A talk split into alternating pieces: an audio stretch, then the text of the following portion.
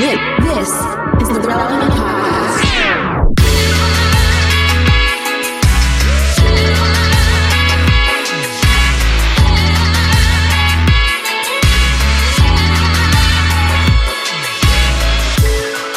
It's episode 999. Your eyes do not deceive you.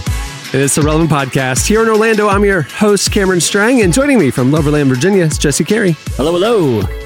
From Austin, Texas, author, speaker, podcaster, Jamie Ivey. Hey guys. And once again, filling in for our long lost Derek Minor, no, he'll be back next time, is our very own downtown Emily Brown. Hey y'all.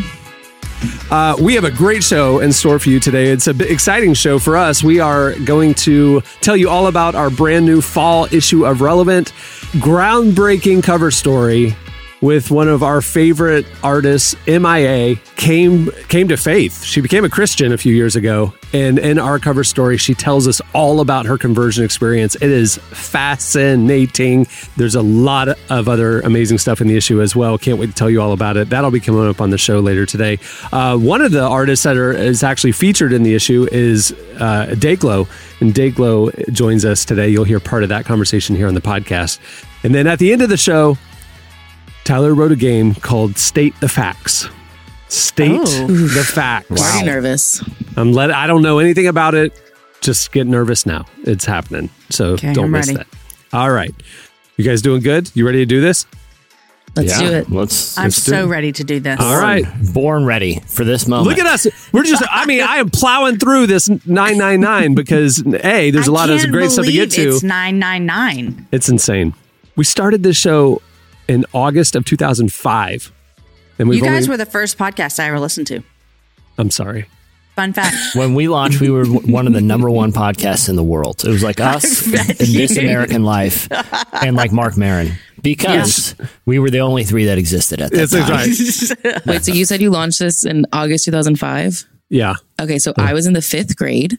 Uh-huh. Oh, So that is, I was not even aware that podcasts were a thing back then. yeah. you would not have been allowed to listen to our show. It is. It was. Was it very, relevant very after blue. dark? It was very blue. Yes. It- you don't. Yeah. we didn't know any better. We thought podcasting was like Howard Stern. You had to like cuss all the Right. time, and so you know we just Okay. we did all Yeah, that. it was yeah, it's pretty outrageous. Pretty outrageous. We had a soundboard, a wonka wonka horn. Uh-huh. Um, you know, most of it was prank calls. Um, See, I can't tell if you're joking right now or Of not. course, we're joking. It was this show. I know, but I know the two of you, and I wouldn't put it past you. There had to have been at least I a few don't prank cuss. calls. What are you talking about? No, not that part. The prank calls. The and prank calls. Oh. I, I No. would, I, I, there was a time where I pitched that, and it did. My least favorite thing in the world Oh, I is love prank it. calls. I love it. I would listen to Jesse prank call people I all a- day long. I- that, that, that's what got my college radio show canceled is because we did prank calls live on the air and it got true. us in trouble and they pulled the plug on our show. Um, Censorship. I'll say this. I, you know, when I have people over and it's like, Hey, remember when we used to prank calls in high school? Yeah, let's do some. And so The, the era of the iPhone has made prank calls much more difficult because, you know, you, a lot of people just don't answer unknown calls anymore. So your best thing, and, and, and you feel bad messing with people who are answering a phone for a living. Like they don't want to work at the call center and they especially don't want to hear you, you know, wasting their time with some just, you know, insane prank that you're going to extend as for as long as possible. You know, it's really the art of prank calling. Steve Jobs killed it. And, and, uh, uh, you know, I, I it's hard to reckon with that. no prank calls on this on this episode, so it's, it's safe for little Everyone's ears. safe. Everybody but for can. the yeah. thousandth, who knows? Oh gosh. Oh, we're going crazy. We should. We should. We should finally have a prank call segment. Oh my But we, god. we have to call places that are obligated to answer their phone, like like a church reception uh, desk. I mean, we're having a meeting here That's terrible. shortly about the thousandth episode, making plans, doing an unusual episode. So, uh, have we started that meeting? Basically, is that's what's going on right now? This is it. Welcome to the meeting. Jamie, are right. you you're opposed? You think you think that church receptionists should be off limits Off for limits. pranks? Off limits. They do too much. They have to deal with so many mean, angry people. I- it's not that we mean-spirited. cannot- It'll be Plus, hilarious. they have to keep track of the pastor's mistresses and Oh who my he's gosh, seeing Cameron! today. What? What? Stop. Who he's DMing today? Stop, so he's stop, oh stop. no. Oh, sorry. Okay, okay, okay. All right. We're well, moving the show along. Stay tuned. Up next, it's slices. Caught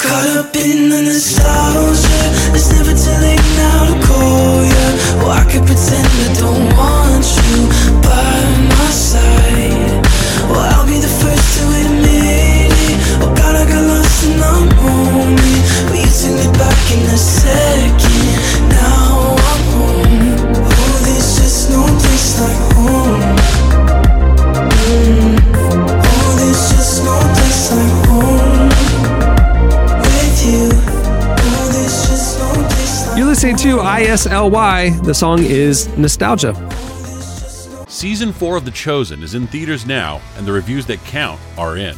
Amazing. Did not disappoint. Flurry of emotions. It was powerful, heartbreaking, uplifting. You have got to come and see it. It is a message for everybody.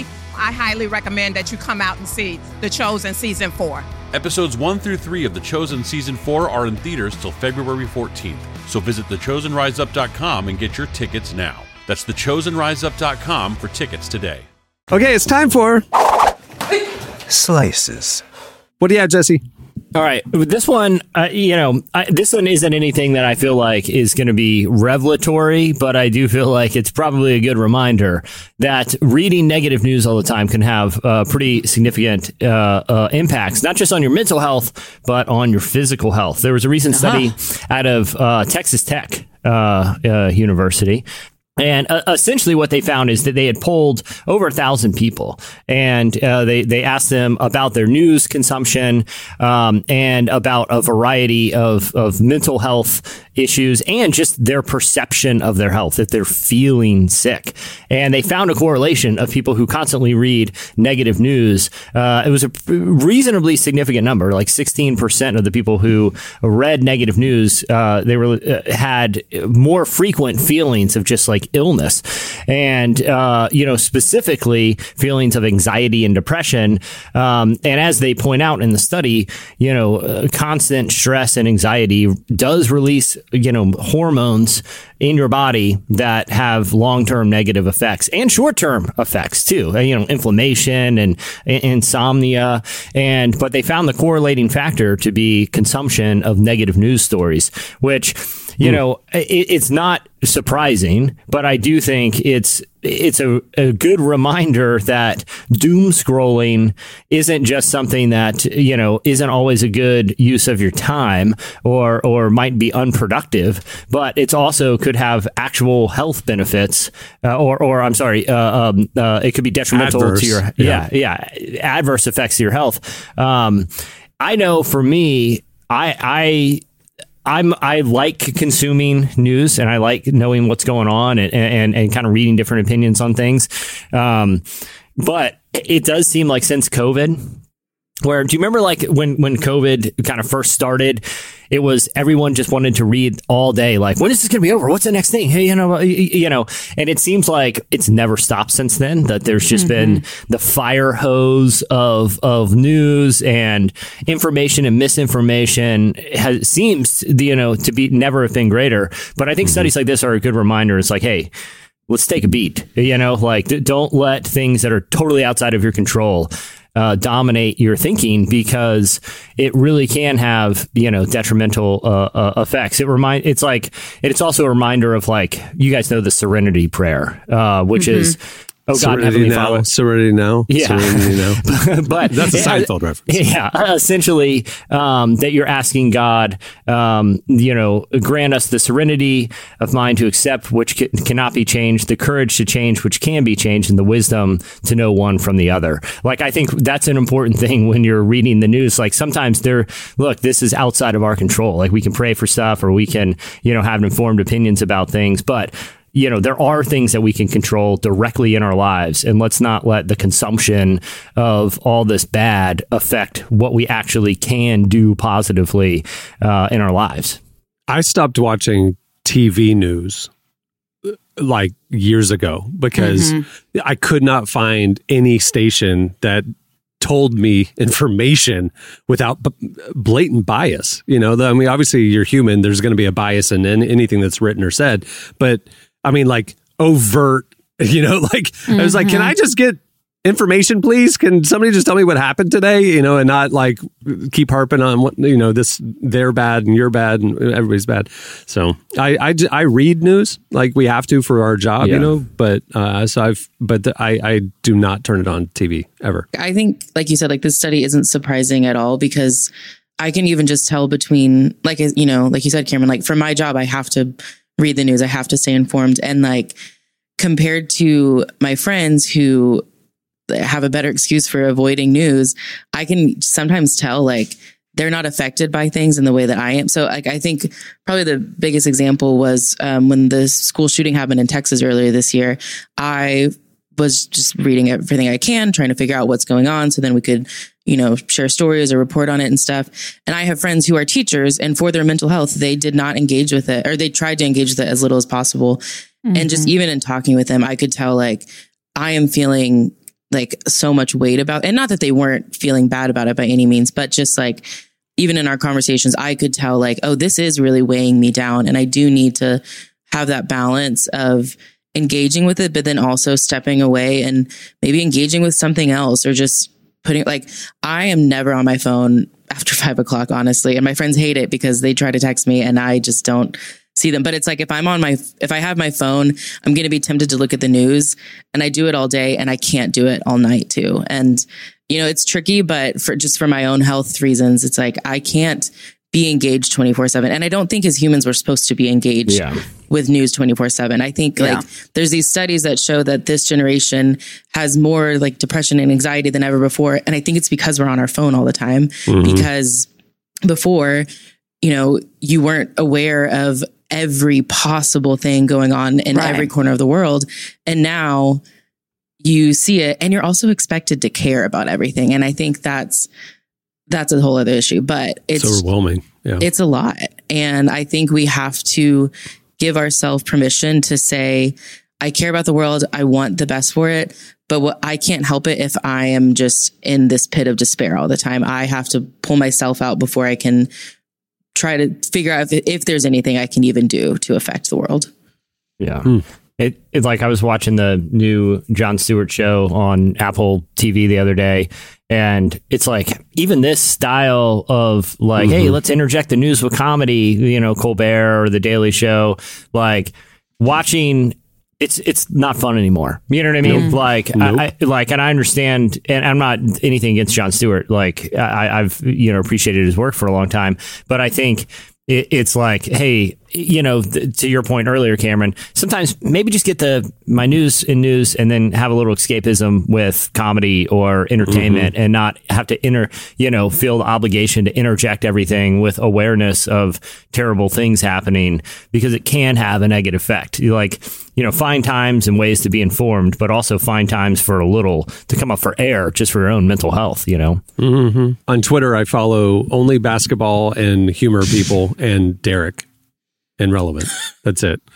So my Twitter, like no news, no heavy, no no no fighting. It's just laughing and talking about basketball. That's that's like literally all I do because I have all to. you need. You might 'Cause- have the happiest Twitter feed then. Oh, I I do. I, I really I really enjoy Twitter because I've scrubbed it of all people talking about current events. So Yeah. you know. Anyway, all right. What do you have, Emily? Um, you know me. I got some space news. That's all I really ever want to talk about. I did not know that you like space this much. You have a tattoo of space. Coming I out found every out. week. Yeah, I feel like we should talk about space more because I know everyone's scared of space, and sure, it's big. I'm not. I'm into space. I had a scrapbook in fourth grade of newspaper articles about the Challenger. Um, let's dig into that more. what do you mean a scrapbook? because the Challenger exploded when I was in fourth grade, Sure. and it, I saw it happen because I live 30 miles Okay. from space, the space center, and I was into space. My dream as a kid was to go to space camp, which Jesse and I fulfilled as adults Yeah. a couple years ago. But yeah, I'm into space, and Jesse won't let me enjoy it because he hates it so too much. big. Too big. I've said it before. Not big enough. too big. Up, too big up there. Too big. Not interested. What's you have You're so interested, Jesse, in like extra like life out there, or or or Well- that that's a little confusing to me. I'm be honest. I, well, I'm glad you said that, Jamie, because you know what they didn't talk about at all at space camp? What? Aliens. Like, great. I know. Because the, the thing is, like, space people don't want to talk about interesting space stuff. They just want to talk about, well, you, you, you- you know, the rockets and gravity and, and, and, you know, the soil samples. I don't care about any of that. Okay. Like, tell me about moon rocks Where are and, the and, and what is, aliens? yeah. Let's talk about the cool stuff, man. We're, we're breezing. You're, you're, you're telling me space is so big. There's so much cool stuff we could talk about, but any anybody that's into space just wants to talk about rockets and and, and dust and meteors. I don't care about any of that. I you know I, maybe next week we can do a what's Jesse thinking because I've been digging into like the work of this uh, really interesting physicist. His name is, uh, is Sylvester James Gates, and he has all these really interesting theories that, that involve like simulation theory and string theory and all this stuff that I feel like has deep religious implications and and deep like eh, you know just ideas about the, the fundamentals of the universe. Space Camp doesn't talk about any of that. It's it's hey uh, you know you're only going to weigh 65 pounds on the surface of the moon. Let- Let's take let's take about an hour and a half to strap you to this device. So you can, it's like no, I get it. I get it. I, I weigh less up there. Okay, let's talk about them aliens. Emily, Jesse, Jesse did not want to go. We we were gifted the opportunity to go by Nat Geo because they were promoting the Mars series that they did a few years ago, and so it was a bunch of journalists. And so we're at space camp, and it's literally like all these journalists accepted the invitation because they wanted to go to space camp. You know, they were mm-hmm. interested in this. They were probably a science reporter or whatever. You know, they were like, this was cool because this is like real astronaut training facility stuff. You know, and so we're in the very first meeting, and Jesse's there thinking it's just going to be like we're just farting around. Everybody's in on the joke. It's not a big deal. Yeah. Then the So jumpsuits came out. Right. Yeah. They gave us jumpsuits for real. And so we're all there in our jumpsuits and they're kind of assigning teams and like, okay, you guys are going to go train this way. You guys are going to do this, da, da, da. Okay. We're going to go on the shuttle simulator. We're going to do this. Everybody's going to have different roles. Um, and you know, they were saying, so, we'll need like a commander. We'll need, we'll need a navigator. We'll need a this. We'll need mission control. Who wa- and they didn't even ask the question. Who? Jesse yells out, "I will lead us," and every I could look in the room. We did not have. There was not a leader in that group. Okay, we were doomed for a bad time if one of them, if one of those Okay, nerds okay. led. So fast forward to the end. He is the commander of the oh space shuttle. He is the one flying the space shuttle simulator. We're all in different roles, different things. And the whole thing is like VR, you know, you can see mm-hmm. like mission mm-hmm. control is watching our flight, right? We're coming down to land the space shuttle, which, if you know, it lands like an airplane and it's got wheels and lands on a runway. And we're flying in, and just and mission control is yelling to Jesse like, "There's a problem, there's an issue, there's a thing." And Jesse's wanna like, hear it. I don't wanna It's hear it." clear, it's clear. And they're going, "It's not clear." And he's like, "No, no, it's clear, it's good." And he goes and comes down and lands it, and we go. He couldn't stop it, and so we end up going and crashing into the woods at the end of With the, the end of the runway open. with the cat with the cargo bay open. First time ever. First time ever. New record. no one's ever done it. Uh, it was a proud Mission moment control. for. The workers were so mad because oh Jesse my was not taking it seriously at all. Well, and he guess landed what? it with the cargo. record breaking landing. Okay, no one's landed in the swamp. A. No one's landed with the bay doors. Two, it's three records. Doors open, swamp landing, and bay door swamp landing. It's to this day. Here's the thing, though. Like I said, if they were to be like, "Hey, here's here's what we think about some some cool alien stuff," or or, or whatever, that's one thing. I could go to a flight. I can go to Dave and Buster's and jump on a flight flight simulator. That's a lot cooler. That doesn't take me. I have to listen to an hour of instructions and wear a jumpsuit and have a science lesson before. I get it, man. Space shuttles are complicated. They're literally a whole field of rocket science. I don't. I'm not pursuing that. I trust the rocket science knows what they're, the scientists are doing because they're rocket scientists. I don't need to know. Just like I said, I could I could go right down the street, eh, ten bucks, and, and and do like six awesome simulators, and I probably get to fire missiles and stuff. So step up the game, space camp. Fire missiles. gosh. Oh my gosh. Anyway, what's your slice, Emily? Um, well, unfortunately, it's not about aliens. I feel like I should preface that before anyone gets their hopes up. Um, the James Webb Telescope um, is in deep, deep space right now. And it has been sending images back and it is blowing scientists' minds because what they thought they knew about the universe and galaxies turns out to be pretty false. So the theory was that when the universe started started, um, which we won't get into the debates of that, but when it started, it was really chaotic and disorderly and everything. Um, was just out of order and stuff. But over time, it has become more organized and more just less chaotic, essentially. Um, and so these images went to what are supposedly the oldest galaxies in the universe.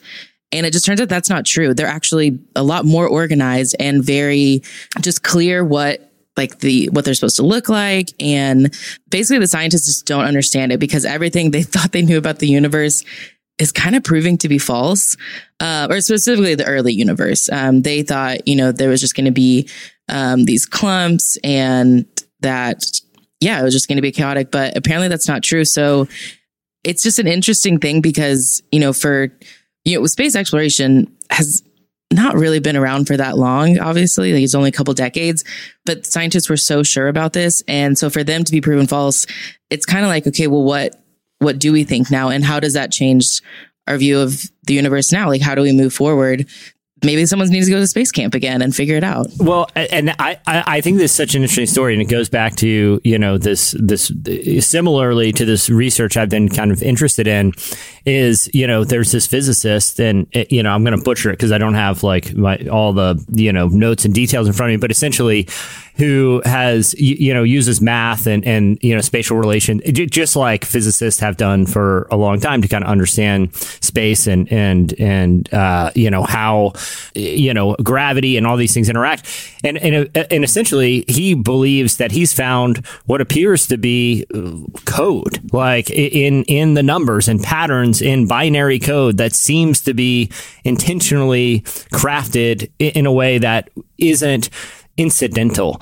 And I think, you know, for some people there, you know, the the idea of simulation theory that like if if you were a character in a highly sophisticated game like The Sims or something, how would you ever even know that the universe you inhabited was was designed by someone and wasn't real? But as as Christians who believe there is a designer and creator, I think that all of this is really interesting because it it it it's not like something where we have to like prove God, but I think he reveals himself and his nature through his creation. And the more we understand it on that level kind of the better we we understand our even our relationship with him. I think it's super fascinating. Yeah. And i think that's why i i love space for this reason. I think a lot of people with aliens with space um, and all the theories about it people think like you know if, if you believe these theories then you're kind of almost like going against what the Bible says about how God created the universe and stuff. But I don't think that's true. And I think this proves it that there was a plan, there was intentionality in it. And so for me, this is exciting as a Christian because I'm like, this to me proves God more than the Big Bang Theory. I don't know. That's Um, that's just me. But Emily, you you said in passing that you have a space tattoo. What is it? Just a bunch of dots all over your body? Like, um, oh, it is. there are a couple planets and stars and um, Oh, an I alien spaceship, and it's um, a flying saucer? Yeah, a You flying have a saucer. flying saucer. technically. I I see it. Okay. Yeah. Nice. Oh, nice. I get a lot of compliments on it. You could keep just adding dots and I've thought about adding something beneath because there's nothing beneath the like beams that's supposed to like I guess you know be abduct it whatever. Yeah. I've been trying to figure out what I want to do. I've thought about a cow. Oh. That'd be kind of funny. a but- space shuttle with the cargo doors open. Oh yeah, landing like laying in a swamp. Like, Yeah. yeah i mean it's i know i know it's memorialized it's I- iconic. Yeah, I mean, I'm, I'm assuming we haven't gone back, uh, not welcome back, but I'm assuming at Space Camp there's at least a plaque, if not something greater, to I think you probably that made landing. it on like the tutorial video of what not to do. They- they- it was funny watching how irritated they got when I would not take things they got seriously. irritated. Maybe we could prank call them later and see how Yeah, they're that, doing. that, I would I would prank call Space Camp. Yeah, I would totally do that. That would be I mean, for the thousandth episode. We're doing it. Okay, I'm just making the call. I feel like I've I've put in enough time. I can I can just I can just Make the call, demand a segment, and now's the Go time for I'm making that demand. And we're All right. I want to prank call Space Camp. okay. well, normally right here is where I would go. All right, Jamie, what do you have? And she would then regale us with a very interesting slice, and we would all talk about it and probably share a few laughs. But we found out, I'm recording this after we recorded the show. We found out in post production that during Jamie's slice, her mic completely cut out of the recording and we lost it. The, our normal backup got lost, everything got lost. And so, unfortunately, we were not able to recover Jamie's slice and we ran out of time to re record it. So, unfortunately, we have to move the show along without Jamie's slice. It was great, though. Man, you guys don't know what you're missing. Uh, luckily, we fixed everything uh, right after this segment and uh, the show can continue like normal from here. Coming up next, we talk to Dayglow. Can't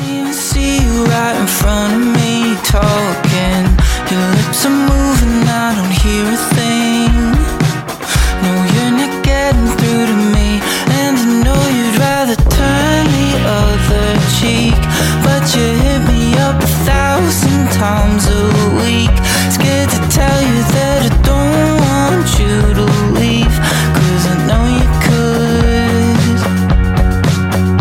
Yeah, I know you could. This can't be right. I'm scared and I need someone to calm me. You're listening to Del Water Gap. The song is Better Than I Know Myself. Well, Relevant has a lot happening this year, and we don't want you to miss a thing. Make sure to sign up for our newsletter right there on the front page at relevantmagazine.com, and we'll send you our top five trending stories sent to your inbox every weekday. We'll also send you a weekly uh, podcast newsletter with the latest episodes, some uh, fan extras, and first peeks at the new shows that we're going to be rolling out throughout this year. Make sure to sign up. It's the best way to keep in touch with everything we got going on. Well, our guest today is Sloan Struble, aka Dayglow. He's an exploding indie artist from Texas. You know his hit song, Can I Call You Tonight and Close to You. He sat down with Tyler to share why he wants to make happy music for serious people and how he's staying true to himself even as he grows. The conversation is part of a larger profile we do with him in the brand new issue of Relevant, which you'll hear more about coming up in the next segment. But here is part of our conversation with Dayglow.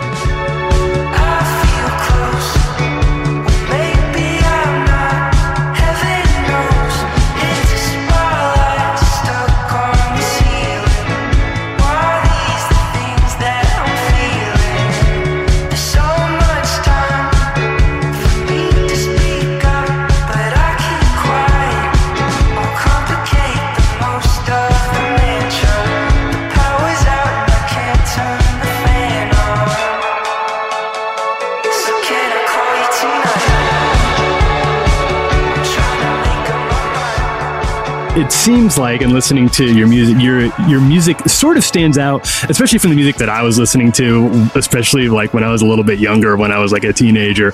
I, I listened pretty much exclusively to sad music and like heartbreak music and like weepy like like that kind of weepy stuff. And that was just that was just what i cut my teeth on and your music seems very very positive and and uh it's really it makes you feel really good to be listening to it is that a deliberate thing that you do do you do you feel the same way or is that like a choice that you make about the kind of music kind of energy you want to put into the world Sure. Yeah. I think, I think it is a choice. I, it's, but it, it feels really natural for me to make happy music. Like, I think rather than saying it's a choice, like, I think I'm just aware of it. Like, I'm Uh-huh. self aware that Uh-huh. it's definitely happy music, but it's naturally what I make. Like, when I sit down to make music, I think it's therapeutic for me. And like, I try to make songs that melodically lifts you up. I think that's just one of the most mysterious things about music is that like melody can evoke emotion and uh, even like how things are produced and mixed matter. And it's, it's weird. So like I, as an artist feel like I would rather express and explore those emotions than the alternative. But then again, you know, there's a time and place for everything. And I listen Sure. to sad music sometimes, you know. sure Um, Sure. But uh, for what I make, I, I like to make uh, music that you know uh, lifts people up and makes them want to dance. it seems like there is some people have that. I don't feel this way, but you hear you you see this idea out there that like sad music or angry music is somehow more serious or more mature or mm-hmm. or you know that that's like that's what the grown-ups listen to. And yeah. then and then positive music is more like kid stuff. And I feel like what you do kind of turn turns that on its head or shows that that's just not always the case. It, or doesn't have to be the case at least. Uh, yeah. And I, and I appreciate that. Thank you. Yeah, that's definitely the goal. Like it's a really delicate balance where it's hard to do that. Like it's kind of treacherous territory to try to make serious, optimistic music.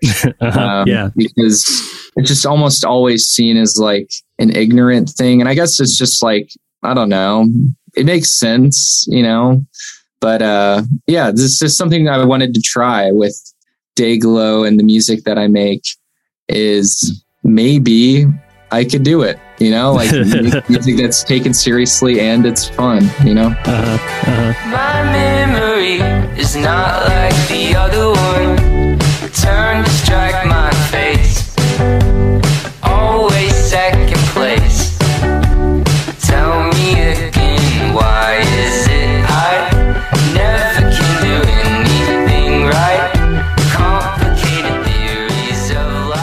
You feel like as you've as you've done this and as you've pushed it, do you feel like there's been a uh, do you feel like it's received that way? Like, do you feel like your fans, the people who listen to you, the people who come to the shows, are they maybe looking for that? Because honestly, we're in a time of a lot of you know, there's we're coming out of pandemics and there's a lot of weird economic stuff. Obviously, there's lots of reasons to be kind of sad and scared or whatever.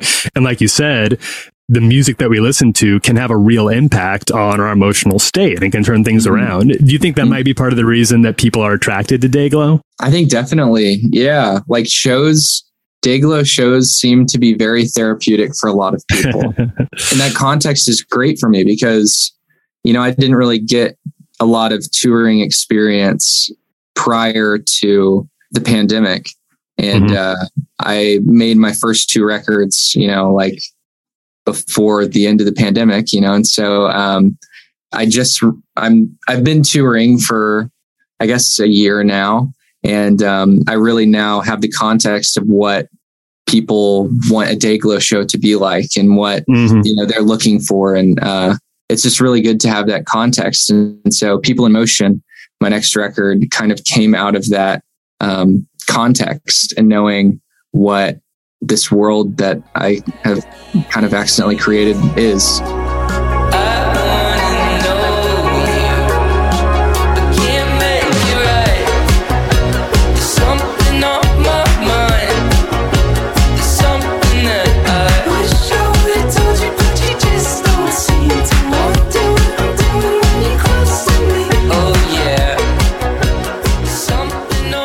Expectations to reality when you thought when you were in that dorm room releasing your first album or working on music thinking like maybe someday this could be a real thing to now it being a real mm-hmm. thing how close is this to what you kind of saw in the in the best case scenario in your head at the time I have no idea. It's so hard to look back and like remember sure. like things, um, especially just when everything happens so fast. Like I wonder if when I'm, you know, 50 or something, I'll be able to look back and remember because I definitely don't now. And maybe I'll be able to be like, oh, yeah, that's what I thought. But it's just been so like smooth for the most part. I mean, definitely there's some hard times um, sure. whenever you're young and all this is happening so quick. But yeah, I don't know. I've just always been confident in what I created. And um, I, I think my reason for making things is like I'm just always trying to have fun and like make music and not like worry about like the algorithm or like worry about, you know, selling it or like uh-huh. getting with this label and doing this thing. Like it's always just about having fun and making music. And so it's still the same thing that I was doing. You know, more people care now, which is really cool. But, you know, to be fair, I'm really not like making the music for them. I'm just like doing it for fun, uh-huh. you know? Uh-huh. So I guess the process hasn't really changed, but the scope of things, I, I never would have thought it would have been this big. Sure. You said that this looks like it's going to continue to grow, and it looks like it probably is from from my end too. You're definitely your trajectory is going the the right direction. Hmm. Do you think it's going to be harder to continue to like stay true to this ethos that you have uh, about keeping it pure? Do you see that like that Sure. temptation? Do you think that temptation is going to get bigger? And you know what I mean? Like it, it Oh, seems like it'd be easy to cave. Yeah, yeah. I mean, that's that's definitely a challenge. I mean, I think, yeah, I would like to say that I can continue to like make music by myself. And um, I mean, I make music in my downtime. Like that's it's so uh it's such a paradox. And I'm like such a workaholic because like the way that I relax is by making music. And um that's also my work. So uh it's it's a cycle of uh, you know, just constant work. So I don't know. I mean, I think yeah, like I, I think I can manage it and I'm surrounded by good people and I have a good team of people helping me and um, you know, I like it now. I'm I'm a young one, so uh, we'll, we'll we'll figure it out as it comes, I guess.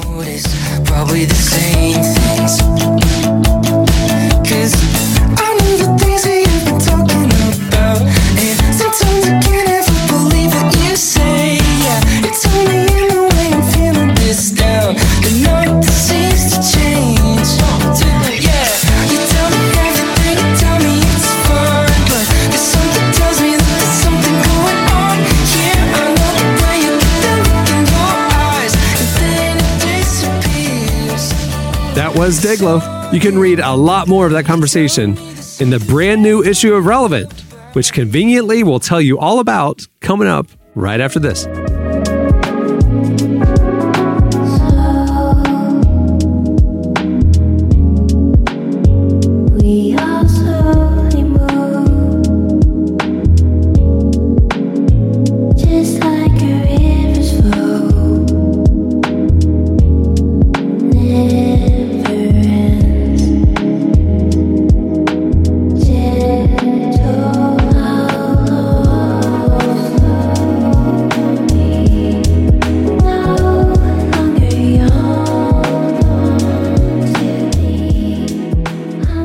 Listening to Midnight Trust. The song is Serenade of Water.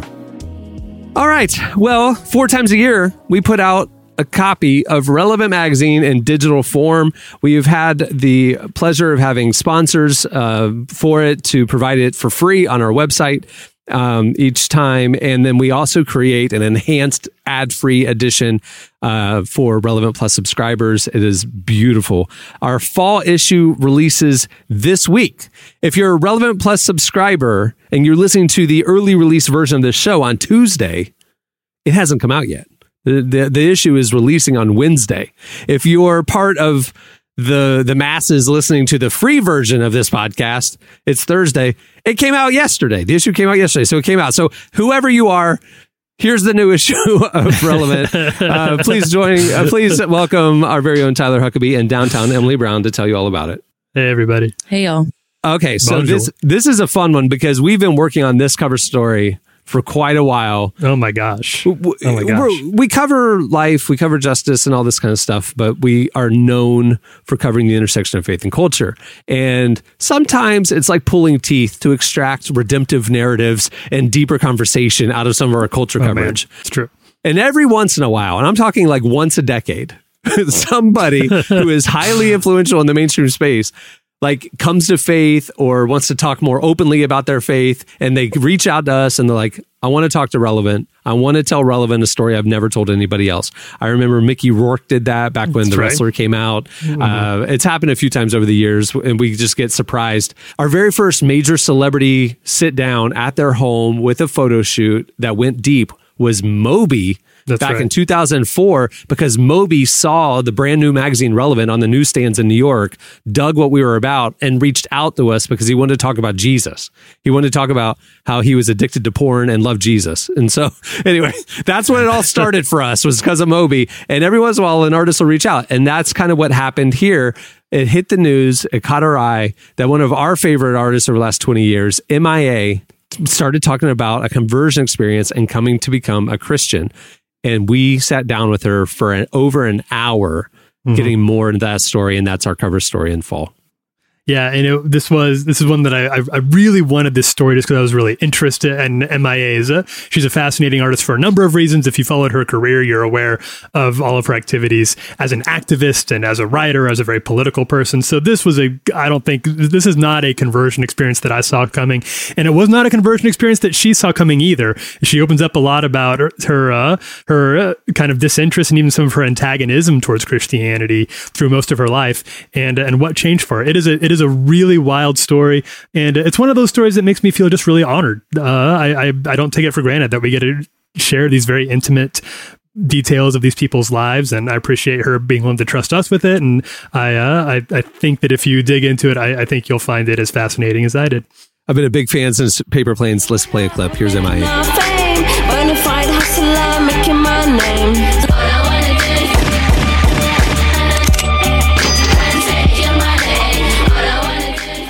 On the on the on the other side of the spectrum, you know, we like to keep you guessing. Uh, We are very intentional about this lineup and how we piece ideas and pieces together. Now, when we had the the monthly paper edition of the magazine, the whole idea was you pick up the issue because of a story that caught your eye on the cover.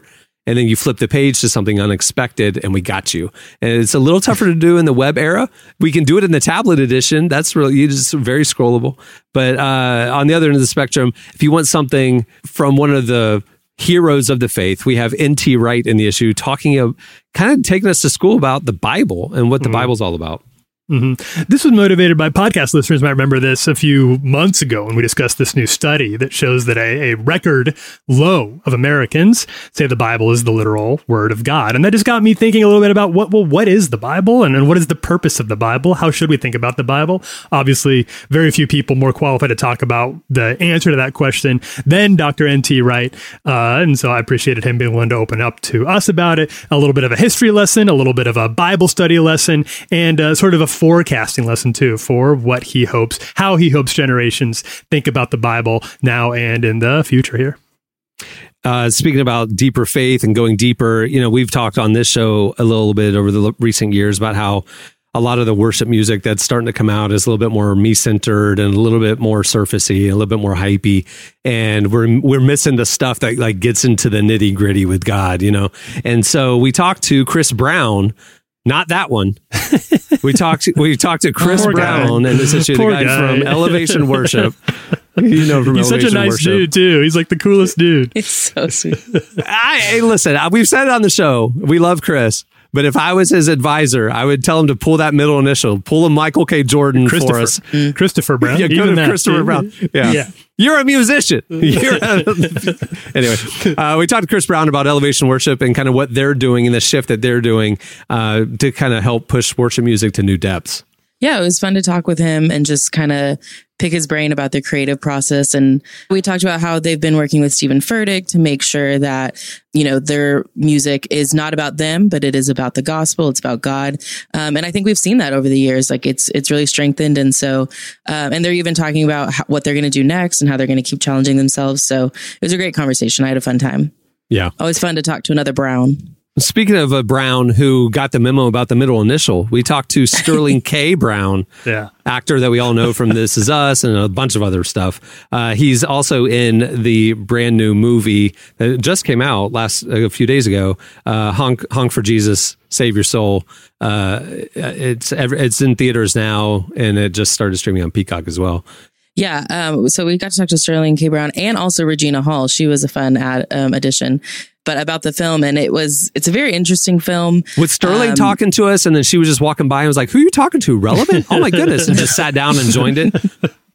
Yeah. This is like when dad what- sees no. you talking to mom on the FaceTime and he's like, hey, Oh, yeah, look yeah. what it He like she like leans over his shoulder to get in the FaceTime. Yeah, yeah. um, no, but it was it was so good to talk with him because uh, the film is about uh, really the other side of church scandal. You know, we hear about it when it happens, what happens in the fallout, and that's what the film's about. And they did a really wonderful job, and it was a really great conversation. So And they both they both grew up ch- church, right? Like this Yeah, came they from both grew a, up in the church. right? Yeah, yeah. Yeah, so they, you know, we talked about what their church experience was like and why they wanted to be part of this film. And what was really beautiful is they both love the church. They they don't want to make fun of the church. They want it to be better. And I think they did a great job with that. Whenever I see a, a comedy that is poking fun of church culture, there's a big difference whether or not the call is coming from inside the building or outside Mhm. the building. You know what I'm saying? You so, can you um, can tell in ten minutes.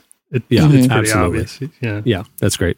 Uh, we also talk, you know, we have we always talk about life issues and different things that you know our audience uh, cares about. And one of the things that we've been noticing statistically is the trend that Gen Z is seeing a big rise in eating disorders, and it's just it's something that we need to be talking about. Yeah, this is a, something that started to really the the eating disorders have been on the rise for the past decade. Have really been going up. Uh, people have been experiencing eating disorders younger. More men are dealing with eating disorders, and then these really ballooned during the pandemic, which is when there was an explosion of eating disorders among young people, especially among Gen Z, and that hasn't gone away even as COVID has subsided a little bit. So this is uh this this piece is really us figuring out what happened there, what is causing this rise, and and what can we do about it? What can we do about not only the systemic issues but also people we care about, our friends who we think might be wrestling with their relationship with food, and uh, and how we can get involved in a way that is actually helpful instead of judgmental. Uh, we also have a piece written by author and pastor Stephen Chandler, uh, really talking about this season of life, about you know, kind of tangibly walking in, in wisdom and uh, as you take leaps of faith, whether it's career, Mhm. relationships, life, life, big life changes, which is happening all the time. Uh, in our yeah, I think that's why the, that's why the piece really like jumped out to me when I was reading it. Is coming off of COVID, I know a lot of people are weighing big decisions professionally, personally, relationally, uh, and I know a lot of times we get hear a lot of encouragement about taking a leap of faith, especially as believers. And he talks about how to take those leaps of faith and make sure we're doing it from a place of wisdom that is also from God. Uh, super helpful balance, super important nuance to get. Glad he was able to. I, I love Stephen Chandler. I was really glad that we were able to publish this piece from him. Also in the issue, uh, well, you might have heard of him because it was our guest on this podcast. You know, uh, indie pop, exploding indie pop artist Dayglow is in the issue. We just gave you a piece of that conversation. You don't want to miss the rest of it. uh, had a super good chat with with uh, admitted relevant fan Dayglow. His name is Sloan Dayglow. We like yeah, him. Yeah, we're yeah we're a fan. That that doesn't necessarily mean that if you're going to get in Relevant magazine just because you're a fan, but it doesn't. I didn't. I had no idea. You know, I was just talking to this guy, and at the end he was like, when I heard it was relevant, I was super excited. I grew up reading you guys, so We're we are behind the scenes on the most Mm-hmm. expensive TV show ever made. It's Yeah. called The Rings of Power, which is part of the Lord of the Rings Mm-hmm. saga. Uh, Tyler talked to the cast of the new Yeah. series, which is just now debuting on Amazon. About you know how how how true did they stay to Tolkien's faith adjacent you know journey? Yeah, yeah. I think that was the at least the concern that that I had. A lot of people who really care about Tolkien had is like obviously they've got the money to pull something like this off, but do they have the passion? Do they have the understanding of Tolkien's spiritual and moral universe? Uh, and uh, and I've seen a couple episodes, and I was able to talk to the cast about it a lot, get their insights on it. And I won't tell anybody how to think. You can read the actual piece to find out more about that. But, the Piece will tell but you the answers. The answers. The answers that are, are in the answers you're looking for are in the piece. Uh, obviously, one of the major major news stories right now is the or this year is the Roe v. Wade decision getting overturned, and uh, really the tangible and practical effects it's going to have moving forward. The shifts in our society. One of the, those things is the thousands and thousands of new children that will be entering the kind of or you know foster care system and orphanages uh, being up for adoption. So we have a piece looking at the new pro life kind of post Roe v. Wade. What does the church need to do tangibly to take on this new era that we're walking into, specifically as it relates to adoption? Yeah, it was a really interesting piece to study because um, really before COVID, especially, adoption was actually, or the number of kids in the foster care system were actually declining. Um, and because of just expanded welfare and just a lot of different policies being passed. Um, but a lot of experts are expecting around 10,000 babies annually will now be entering the system um, because of the decision to overturn Roe v. Wade. And that is something that the church absolutely needs to not only be aware of, but be ready for and Absolutely. just be ready to take action. So that's what the piece kind of dives into some more. All right, church, get involved. And last but not least, we talked to one of our favorite in electronica, indie electronica artists, Tycho. Here's a clip.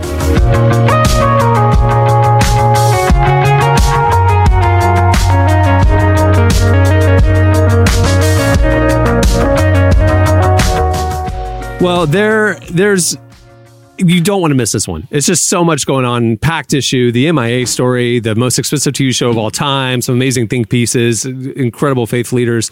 Do not miss it. It's available right now if you are listening to the free version of this show. It's available tomorrow if you're a Relevant Plus subscriber. All you have to do is click on the magazine tab there at relevantmagazine.com. You can click on the link in the e-blast if you're on our newsletter list. And you can also, if you're a Relevant Plus subscriber, just log in to your account and your beautifully designed enhanced ad-free edition is right there available for download. Guys, amazing job. So excited for this issue. Can't wait for everybody to see it. Thanks everybody. It was, it was this is a good one. This is they're, they're all good, but uh, but I think this one is is This is one of that we those feel, ones that we like feel, we feel this one. special about it. Yeah, This is why we're doing it. This is why feel we're proud doing of it. it. Yeah. Feel proud of this All one. right. Uh, Stay tuned. Up next, the cast rejoins us for our game, State the Facts. Stay in the sky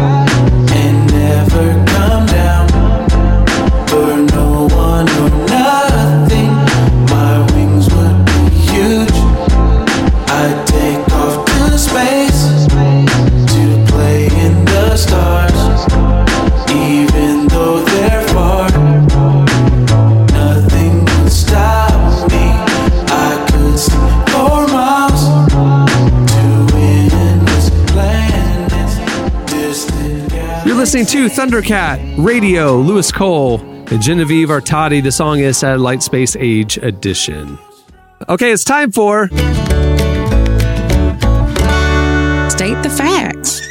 All right, this is what Tyler wrote. This is his intro. Ah, America. I do not agree with this. I've scanned ahead. I do not agree with what I'm about to read. ah, America. 49 beautiful states and also Florida. That's what he wrote. He wrote that for you. Truly, there has never been such a vast and diverse collection of communities bound together under one statement of our highest ideals. And though we may bicker and disagree at times, it's exactly those differences that make us all stronger. Each state has its own unique strengths and weaknesses that make it an important addition to the overall makeup of this nation. But which state has which strengths and weaknesses? That's what you're about to tell us.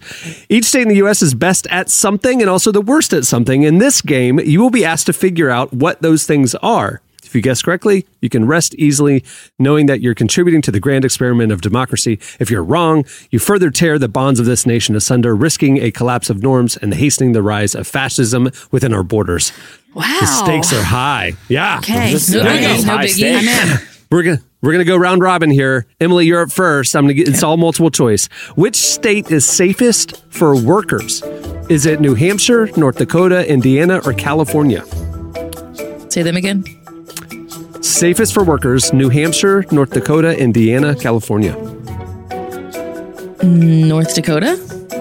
California is the safest state for workers. Jesse, you're up. Which state has the highest library usage? Is it New York, Utah, Ohio, or Oregon? Wow. Oh man. I mean, I'm gonna see. I'm trying to think. I think there's a curveball here because I'm supposed to think which one has the best, most reading. But most people go to the library, uh, you know, to use free internet and just goof around. I'm gonna say, I'm gonna, I'm gonna say Oregon. Ohio. Ohio is the correct answer. Yeah. Yep. Um, all right, Jamie. Which state has the highest amount of political corruption? New York, Here we go. Tennessee, California, or Nevada? Political corruption. I, I I think I'm supposed to say like New York because you know those people are all corrupt up there. Well. Nevada, you got Las Vegas. That's true, but I think I'm going to go with Tennessee. Tennessee is correct. highest They're amount of political corruption. Yep. Mm-hmm. Interesting. All right. Round one is done. Jamie's in the lead. All right. One more round. Hold on. One, two, th- two more rounds. That's it. Now it's worth two points each. So it's still anybody's game. Here we go. Uh, Emily, which state has the least amount of political corruption? Least amount of political corruption. Is it Nebraska, Maine, Delaware, or Alaska? I'm gonna go with Nebraska because I don't. I feel like they're It's, just kind of Nebraska. It's Okay. Nebraska. Wow. You're right. just living their life. Yeah. Yeah, good Yeah. for the corn. All right. Jesse, which state has the most criminals who are women? Is it Iowa, Idaho, Washington, or Oklahoma?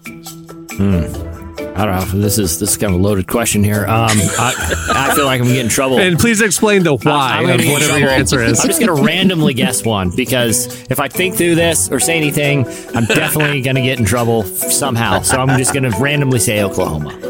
It is Oklahoma. That's Look what at I was gonna say. It felt I like it lived was there for a, Oklahoma. I Yeah. lived there for a while. It, it, it, I will say anecdotally, I lived there for a while, and I was mugged seven times by women. So All right, Jamie. Which state has the highest reported level of personal well-being among residents? Okay. Is it Texas, Kentucky, Utah, or Mississippi? Uh, I'm gonna go with Utah. I think the uh, the That Mormons is correct. happy. You guys swept the board in round two. There you go. look at that. All right. Uh, last round, three points each. Right now, Jamie is currently in the lead, three to two to two. Here we go. Which state, uh, Emily, this is for you. Which state has the lowest IQ? Is it Wyoming, Maine, Rhode Island, or New Jersey? I'm not going to explain why I think this, but I am going to go with New Jersey. Uh, the answer is Maine. They're just stu- stupid fishermen up there. I don't know. Okay, my explanation was that I watched Jersey Shore when I was in Yeah. high school, and Yeah, I of felt like I felt like they specifically are bringing it down. All right, uh, Jesse, which state has the highest level of church attendance? Alabama, Kansas, Oklahoma, or Florida? Once again, all these uh, these women, when they com- commit these crimes, they get out and want to turn their lives around, go right to church. I'm going to go with uh, Oklahoma. The answer is Alabama. Alabama, man. All right. Uh, well, that means Jamie, you, you win because they've lost. But I would- But, I but would here we like to go. prove my- You my win Just even prove more. your dominance. You can Uh-huh. you can humiliate them with this answer. Here we go. Which state has the most identity theft? Colorado, Missouri, Florida, or West Virginia? It's Florida for sure. Because all the old people. Florida is correct. There it is. You swear. you know, that's why, you know, I don't know if you guys saw this Ron DeSantis' new campaign slogan. It's not a joke, Jim. It's not a joke, Jim. And that's it. And people know we're going to crack down. We're going to crack down. We're sending offenders straight to Oklahoma. Well, congratulations, Jamie. You dominated that game. You know our country so well. Um, all right. Before we wrap things up, I want to thank Dayglow for joining us. Make sure to check out the rest of our conversation with him in the brand new issue of Relevant. I will tell you again on Wednesday. So if you're listening to the free show, it was yesterday. it became available for free uh, at relevantmagazine.com. Just click on the magazine tab and everything's right there. If you're on our newsletter, just check your inbox. We sent it to you. You just click the link. If you're a Relevant Plus subscriber, you can also select the link in the subscriber email we sent you with the link to the enhanced beautiful edition. If you didn't see that, it is in your account dashboard. Just click it there and it is designed for any tablet, desktop. It's gorgeous. A lot of little enhancements to the experiences. If you're not a Relevant Plus subscriber, do it now. It is the best way to experience our content. You get an ad free, unlimited uh, access. It's unlimited viewing at relevantmagazine.com uh, each day, uh, ad free. You get an ad free version of this podcast plus an exclusive uh, subscriber podcast each week, and you get the beautiful ad free version of the magazine. Plans start as low as two fifty a month. You can go check everything out by clicking the Relevant Plus tab at relevantmagazine.com. Also, while you're on our site, make sure to check out our weekday devotional series, Deeper Walk. Uh, it is presented by Lumo. It's right there in the faith section every weekday morning, or you can sign up and get it sent to your inbox. It is a fantastic way to recenter yourself and start your day the right way. Also, make sure to check our site all day, every day for the latest. We're covering the intersection of faith, life, culture, and justice. Follow us on all the socials. We got a lot of great content that the team's making every day. You don't want to miss out. We're on pretty much every platform. Okay, on that note, we'll wrap it up. Woo, this is it for 999. Ooh, you don't want to miss the thousandth episode coming up. We got some plans, y'all. All right. End of an era, 999 in the can. On that note, we'll wrap it. I'm Cameron Strang. I'm Jesse Carey. I'm Jamie Ivey. I'm Emily Brown. We'll see you next time for the thousandth episode, everybody. Don't miss it. Crazy.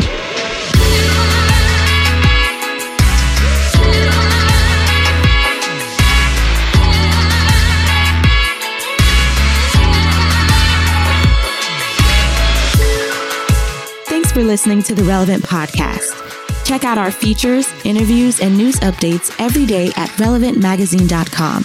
And make sure to follow Relevant on Facebook, Twitter, and Instagram for the latest. For more great podcasts, browse the shows on the Relevant Podcast Network, which you can find at our site.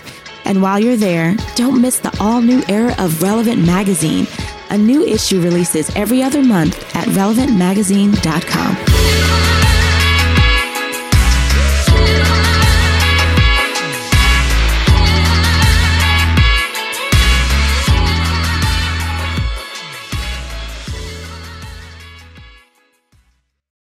Too big up there. Too big. Not interested.